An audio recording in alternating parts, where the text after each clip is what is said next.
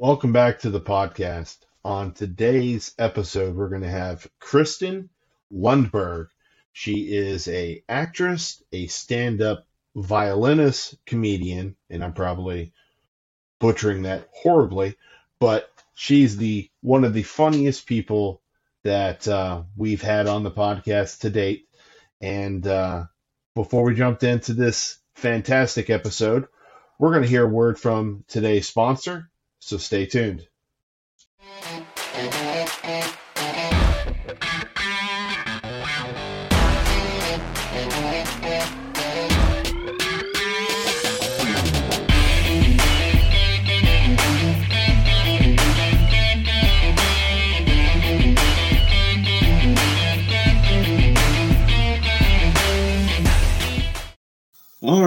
Welcome back to the show. On today's episode, we have a very, very special guest. Go ahead and introduce yourself. Uh, I'm Kristen Lundberg. Hi. How, how are you? I'm doing good, man. How are you doing? Doing good. It's nice to meet you. Thanks, man. Thank you. You just uh, you, you messaged me randomly on Instagram one day. I'm kind of curious uh, how how you uh, found out about me, honestly. Uh, I was just scrolling through Instagram and I, and I saw a uh, sponsored ad for you pop up. Nice. Good to know that my, my my money's going to a good place. It's working out. Right. I was like, you know, I'm in an Amazon commercial right now. It's airing, it's airing nationwide, and um, I was like, you know, if they're, you know, they they pay for for commercials, why don't I pay for a commercial for myself? You know what I mean? Exactly. What, yeah. That was my thinking so, there. Yeah. Tell me a little bit about yourself and how you got into acting and comedy. Yeah, yeah. Um, so I'm from Dayton, Ohio originally. It's like pretty much nothing to do there. Um, you know, I was kind of like kind of a traumatized kid. You know, my parents they they used to fight and you know do kind of a you know other other kind of things. I don't want to get too in detail there, but there's a a little bit of uh, trauma there that I was kind of working through, and comedy was a way for me to work through it um, especially at, at a young age. It's like, you know, pretty powerless. There's nothing I could do but to, you know, try to get the adult's jaw to drop and, you know, make them laugh. And uh, so it, start, it started out as like a coping me- mechanism, I guess you could say. And then um, I started doing stand up in Dayton because they didn't have any other like, uh, uh, I don't know. I guess I, I wouldn't say they didn't have anything else, but um, I didn't have money for everything else. You know, it's like stand up was like the cheapest way to get into comedy. You know, it's like the most accessible. You might have to buy a drink at most. Um, you know, it, it's a uh, very uh, low key. You know, there's nothing at risk there. Um, so I started off doing that, and then um, gradually went off to Chicago and joined the Second City and started taking more serious acting classes. And then um, that's how I, I, I just worked my way over to LA. I was wanting to be uh, on late night for a while there because I do stand up with the violin. Um, I don't know if you saw any of that on my profile there, but um, I'm, I'm planning to do a special called PhilharManiac um, next, or I'm sorry, this coming holiday season, 2023.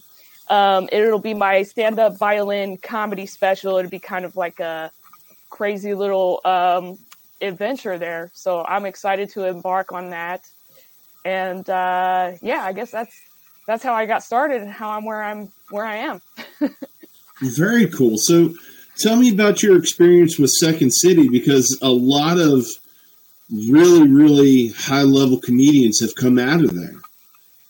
Oh yeah, yeah. Second City. It just seemed like uh, to me, you know, from I'm from Dayton and Cincinnati. You know, I lived in Cincinnati there for a while too, and um, it was like the mecca of comedy. I felt like it was almost a religious experience. Like I had to go there, like I was called, and um, I went there, and it was like a. I felt like the actually doing the stand up was the more of the religious experience, and doing the second city was like uh, very uh, hectic for me. You know, I I, you know, I love where I love teamwork. You know, I love working. You know, I worked at Papa John's for twenty, like for twenty years, for seven years, um, and like, so, not saying anything good or bad about Papa John's, by the way, but yeah, just make with that information what you will. Okay, so I had like uh worked on teams, but then like when we got into the improv world, um like working on a team in that uh kind of facet in that kind of manner was just like totally crazy to me. Like it really took like I had to do a lot of adjusting and a lot of learning um to be like a functioning part of a improv team there.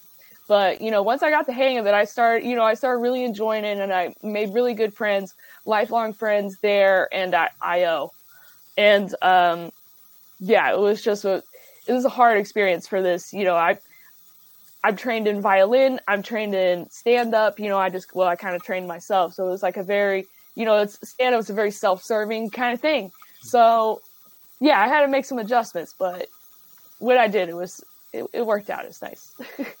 Very cool. So, in in your journey to to stand up, um, did you have any any one comedian or multiple comedians that you may have looked up to that kind of influence your your type of comedy?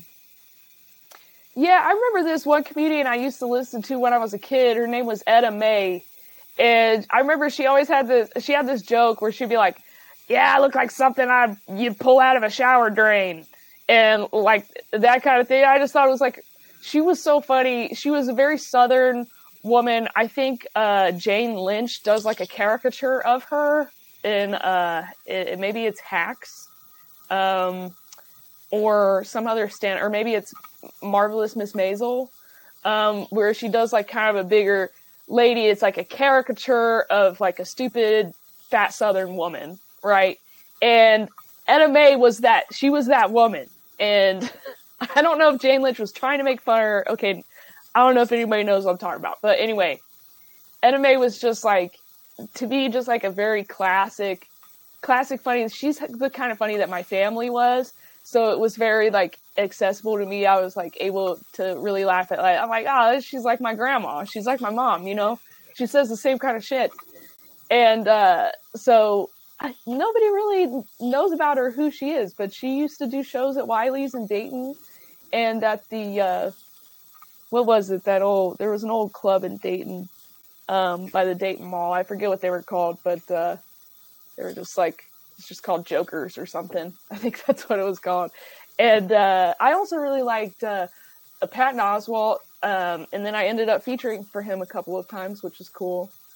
And other comedy influences, um, you know, I really love the uh, the riled up energy of a Katt Williams, a Katt Williams or a Fluffy.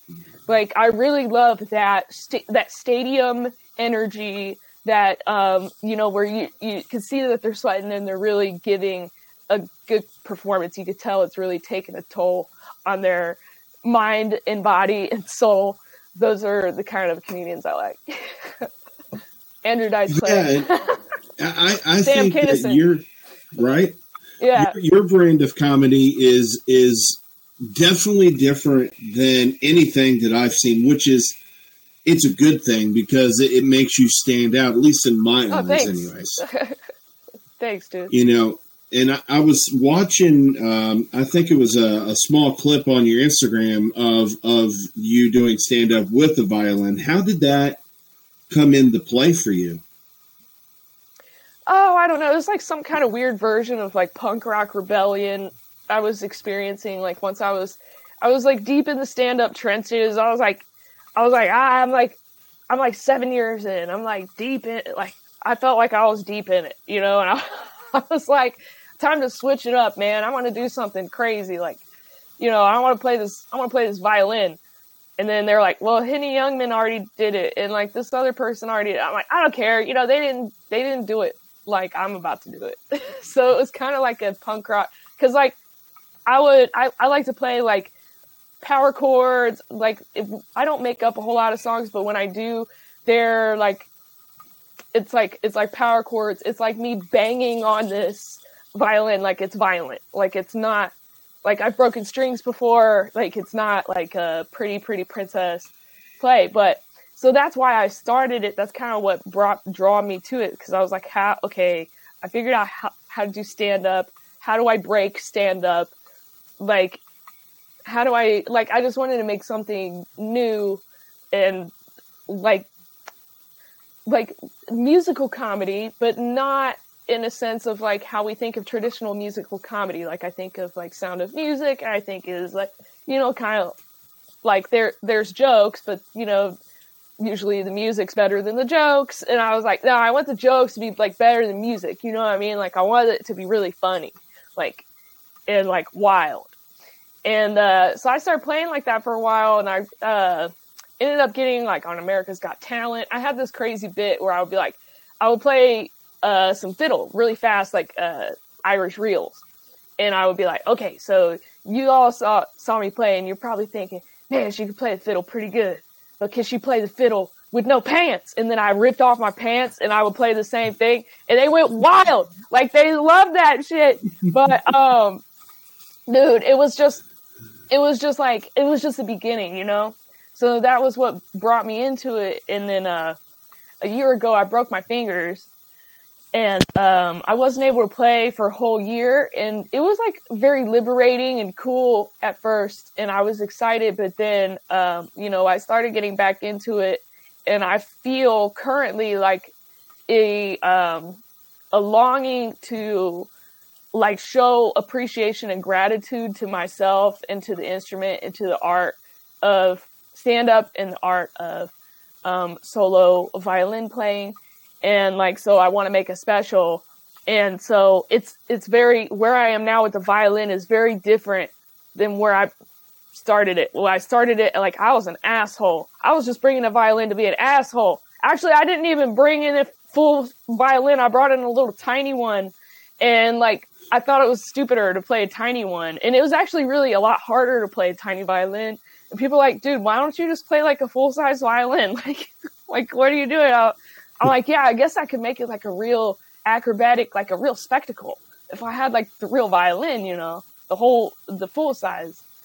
Um, but yeah, I used to be like really crazy with it, and now I'm like, I'm trying to uh, refine it and put like a more Princess Diana edge onto it, and like, I don't know, like the whole, I'm just kind of putting like a new coat of paint on everything that I did, which is fun.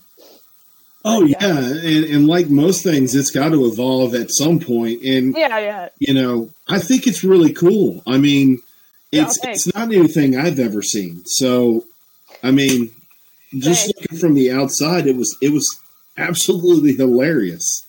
Thanks, man. Yeah, I'm I'm gonna upload some more clips here. I, I've been uploading them on YouTube a lot. That like I don't know, they get a lot of hits on YouTube, which is exciting. But um, yeah, it's always it's always great to hear that. You know, there was one point in my life where somebody would say that, come up to me and tell me that after my set, and I would be like, "Cool, thanks." Like, I just like wouldn't care as much. Like, you know, it was like I don't know, just like after going through my injury and everything, I just appreciate it so much more.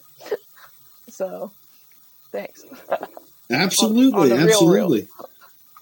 So yeah. you know, in in your comedy journey, um, what do you think the, the the hardest part of coming up with material is? Because I would imagine a lot of it, you know, has some true life uh, aspects to it. Yeah, yeah.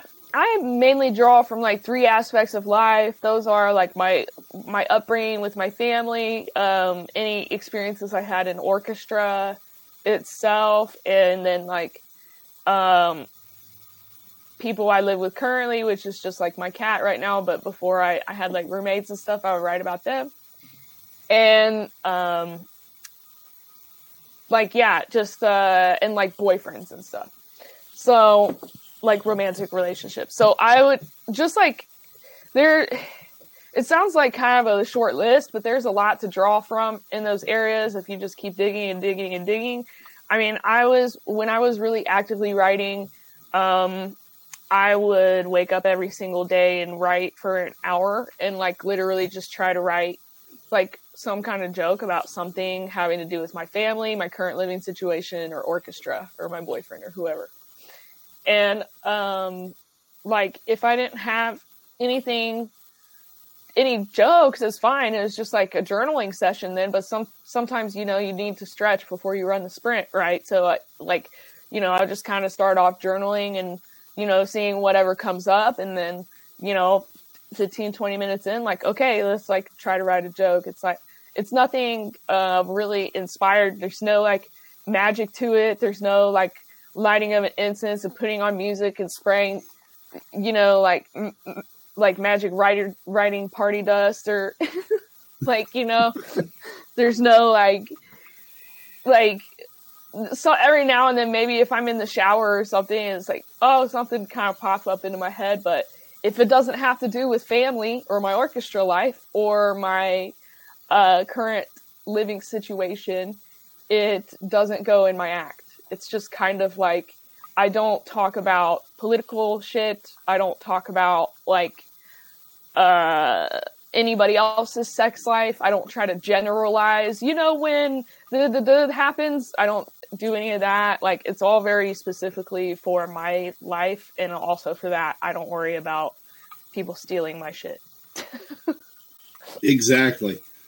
Yeah. So, you know, um, with some of the things that you've done, do you have any um, places that you've done stand up that that uh, you've had a very good experience with and that you've enjoyed? Yeah, you know, um, when I was living in Chicago, I really enjoyed uh, playing at the Chicago Laugh Factory. Um, and then I would, you know, that reminds me of the Hollywood Laugh Factory that, you know, we don't have that relationship anymore, but like Chicago Laugh Factory, I could go play there anytime. Um, that's that's pretty much it as far as like comedy clubs go. I'm not really like a comedy club girl anymore. I used to try to really get into those, but then I found myself um, really being more at like getting more gigs at like country clubs and places, especially now that I've really quote unquote cleaned up my act. Um, since I have put the Princess Diana spin on, you know, the way that I dress and my mannerisms and like you know everything's like prim and proper like a real like a like a real soloist you know because i grew up around people who played for real for real and they put on a shizo okay they like they wear beautiful jewelry expensive dresses so that has got me into places like country clubs secret kind of comedy shows like stuff you know where it's like a little bit more like closed doors which i actually enjoy uh, more than a traditional comedy club. Um, and they they pay better too.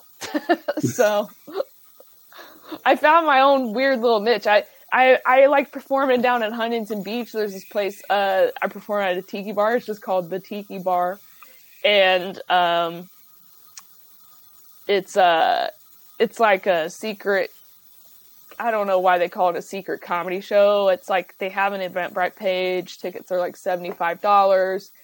Um, I think that might include two drinks or something, and it's uh, coming up this Thursday. I don't know when this podcast is released, but um, yeah. So I like performing there, and then I recently performed at this place called the Bob Baker Marionette Theater. That place was amazing. I might shoot my special there. Yeah. There you go. That's that's see that that's really cool because it's it's one of those things that from an outsider's perspective you don't really see what goes on to to make a, a set and to set up you know ways to do things right yeah yeah i mean I don't know. Yeah, definitely, it's it's hard to set up the, the violent stuff. There's like a lot of hand eye or hand mouth coordination. it's, yeah, it's it's not like I don't know. Strumming the guitar and singing at the same time is probably hard too. I don't I don't really know, but yeah, it's kind of like that. And see, you know, with you doing something that is setting you apart from everyone, I think is you know, and I, and I think I've already said it, but I think that's a really cool thing. And you know, it's it's one of those things where I feel like to be different is to be better. And, and you're right with the aspect of nobody can take your material either. You know. Yeah, yeah, and I really like that. Uh, like, I feel like you and I share a similar outlook. Is like I, oh well, I I haven't always believed this, but I've come to believe that being different is better than being better, because I feel like you can have the best punchlines and you can have the best delivery and you can have, you can be the best dressed and, um, you know, have the most unique whatever, but if uh, everybody else is really, really good, has really great punchlines. You know, you just kind of fall into the background. But, you know, when you have something that's like really different, it's like, you know, I, okay, fine, I might not have the best punchlines or whatever. Who, who cares? Maybe I'm not the best dressed, but I definitely have the weird, like, you know, you will never see no shit like this ever in your life. right? And it you make people remember you because they don't see anything like that uh, on a you know not even a semi regular basis. Well, I mean, there's people go, oh, there's Henny Youngman, and then there's this there's this other violin comedian in New York, and then they go, oh, did you see that one violin comedian on late night? I guess there was this one girl who who writes for Stephen Colbert, and then she also plays the violin. She came up and did like a half-assed job of playing a violin to do a stand-up at the same time. I'm like, yeah, I've seen it. I'm unfazed. I don't. no offense. Sorry to her. I I mean, her tennis shoes were so cute. and Everything about else about her is really cool. It's just like, ah, you know, I want to show people what it's like to really integrate the two, and not just like say a punchline and then play something, and then say a punchline and then play something. It's like, no, we're not just putting, you know, we're not just you. We're not putting a pack of uncooked noodles next to a pack of uncooked cheese and calling it mac and cheese. We're not doing that on the Kristen Lundberg edition. okay, Right? you're getting the you're getting the fully baked mac and cheese casserole blended together with six cheeses. Okay, So I also saw that you did a Mountain Dew commercial. You got to tell me about oh, that. Oh yeah. Oh my god. Worst food poisoning of my life on that set. Oh my god. I was holding in the squirts all day that day. I was shooting for two days. Okay, we shot first day, everything was fine. It's like little basic stuff for me. Then my dad came into town, he took me out to dinner, and I got food poisoning at the restaurant we were at. So I had to wake up the next day, go to the Mountain Dew set, and you know, I was flying through the air. I did my own stunts. I was flying through the air, tucking my turds all the while, 450 frames per second or however many it is. It was a lot. and uh, it was like 100 degrees. and it was a it was like one of those days where it was the hardest day but also the best day. Like, you know, it was it was a hard day, but it was a good day. Like spiritually and mentally, it was good day. I was just having a bad body that day. but there were some things where I was like, whew, like I don't know if I'm gonna make it. there were some times like that. Um yeah, my dad was on set and everything. It was cool. My dad got to see me um, in my element. Um, before that, I don't think he really understood like uh, how much uh, work goes into a production. I don't know. I don't know if anybody really fully understands till you get there. It's like you see, like this is dangerous. Like there's like a bunch of really heavy metal shit everywhere, and people are moving around fast, and like you know, you could get clocked in the head with something, you know, like there's all kinds of like, it's like a military operation. And my dad works at the uh, military, well, he works at Wright Patterson Air Force Base in the, uh, in Dayton, Ohio. So he, uh, he works there on a military base. So he was all about, you know, discipline, making sure I get a good job, has health care and all that, yada, yada. And I don't know, he, it wasn't until he showed up on that set where he just kind of like, you know, took like step back from hounding me over, you know, what I do with my life. because he saw like, oh, it, it's not no bullshit. Like, it's like a operation. It's like a sting operation, yo. Um, Right? yeah, and they yeah. so so yeah, Mountain Dew was fun. I, you know, they. I will say this: like sometimes these commercials, they like to sneak. They like to sneak you. They'll sneak you. They snuck me a little bit. Okay, like, um, I was just paid to be an on-camera principal. They're paying everybody, all the on-camera people, the same rate. There were no extras. Um, well, they decided to choose me to like be pretty much like the star of the commercial, you know. But I didn't get like a pay bump. You know what I'm saying? Like it, I'm jumping over a wall. I'm jumping on a mat, and they got three angles of each of those like shots. Like a lot of the shooting time was spent on my coverage. And then they shot some other people doing cool shit too, but they didn't use those in the in the cut. They used the one guy breaking through a glass wall. They used the guy like uh, they used the guy for like a split second, like leaving his hot dogs on the grill to go get the Mountain Dew. But like there was two other ones that they shot that they didn't get. Um, they didn't get any coverage in the commercial. Um, but that's just like I don't know. It's just the way it goes, and I'm I don't know. I think it's kind of weird, like that they could just decide like, oh yeah, you know, they're gonna kind of be sneaky about it, but like, oh yeah, Kristen, by the way, you're like the star, like you're you're the commercial, like this is like kind of all about this jump and everything, but they're not gonna give you a pay bump or anything, you know. yeah, that is kind of that is kind of shady. yeah, it's a little sne- it's a little sneaky, I think, but I'm like, man, I just I guess I, I should have talked to, I don't know. I don't know what you do. What, I don't know what you do, you know? because you don't know until they finally edit it. You don't know how much of you they're going to use because I've been in that other position before where they shot me doing cool stuff and I didn't make the cut. And so I definitely know that feeling and like you never know what they're going to do. And uh, it's like, well, they already shot it and they already paid me.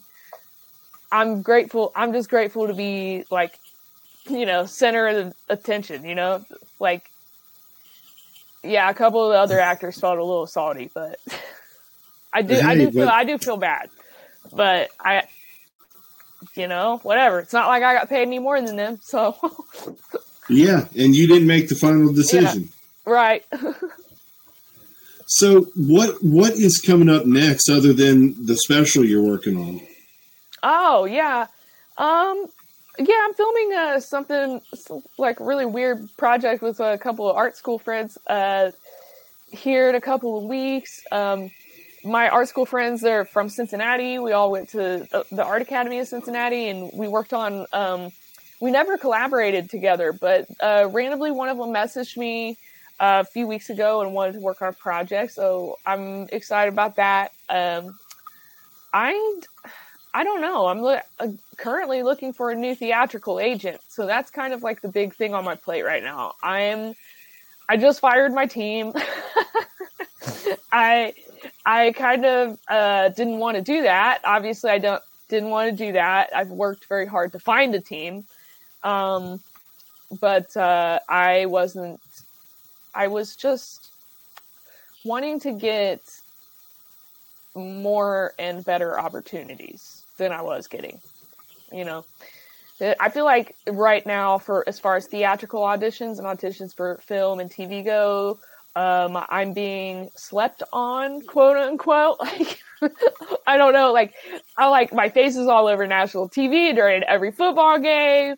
You know, I'm hosting all these film festivals. I'm out here. I take classes. You know, like working on my craft, and I can't. You know, I'm just trying. I'm still trying to get some. You know, very basic. Um, you know, guest star auditions, and just getting the auditions is a pain in the half. But um, I've decided, you know, until I find my new team, I'm going to get my own auditions. And then I'm not going to have, you know, kind of like dead weight sitting there hoping, like, oh, she'll figure it out herself. And then we'll just kind of mooch on. Like, no, that's not how right. it's going to go. I'm going to cut dead weight. I'm going to figure it out myself. And I'm going to hire someone else who can further it. but, um, yeah, it was kind of a kind of a liberating feeling. Uh, my friend said that I had integrity because I think a lot of people would um, try to find another team while they currently had a team instead of you know and to me that's kind of like cheating on a boyfriend you know or something. It's like you don't go looking for another boyfriend while you still have a boyfriend you know what i mean? Like that's not cool. Right. Or girlfriend whatever. Um so i'm like yeah i better just cut them off first and then i'll just uh, have faith in the universe and everything will fall in its place. Uh, which was incredibly hard for me to do because i like just make all the moves you know? I'm like you know i'm very aggressive in finding uh what i want and um to and i really want auditions and to let go of people that you know kind of were getting me auditions was really hard but they just weren't the right ones. Right? And you got to at the end you got to do what's best for you and and and you know Yeah. things happen as they do and uh, it's it's one of those things where you just you know sometimes you just got to take a leap and, and see where you land.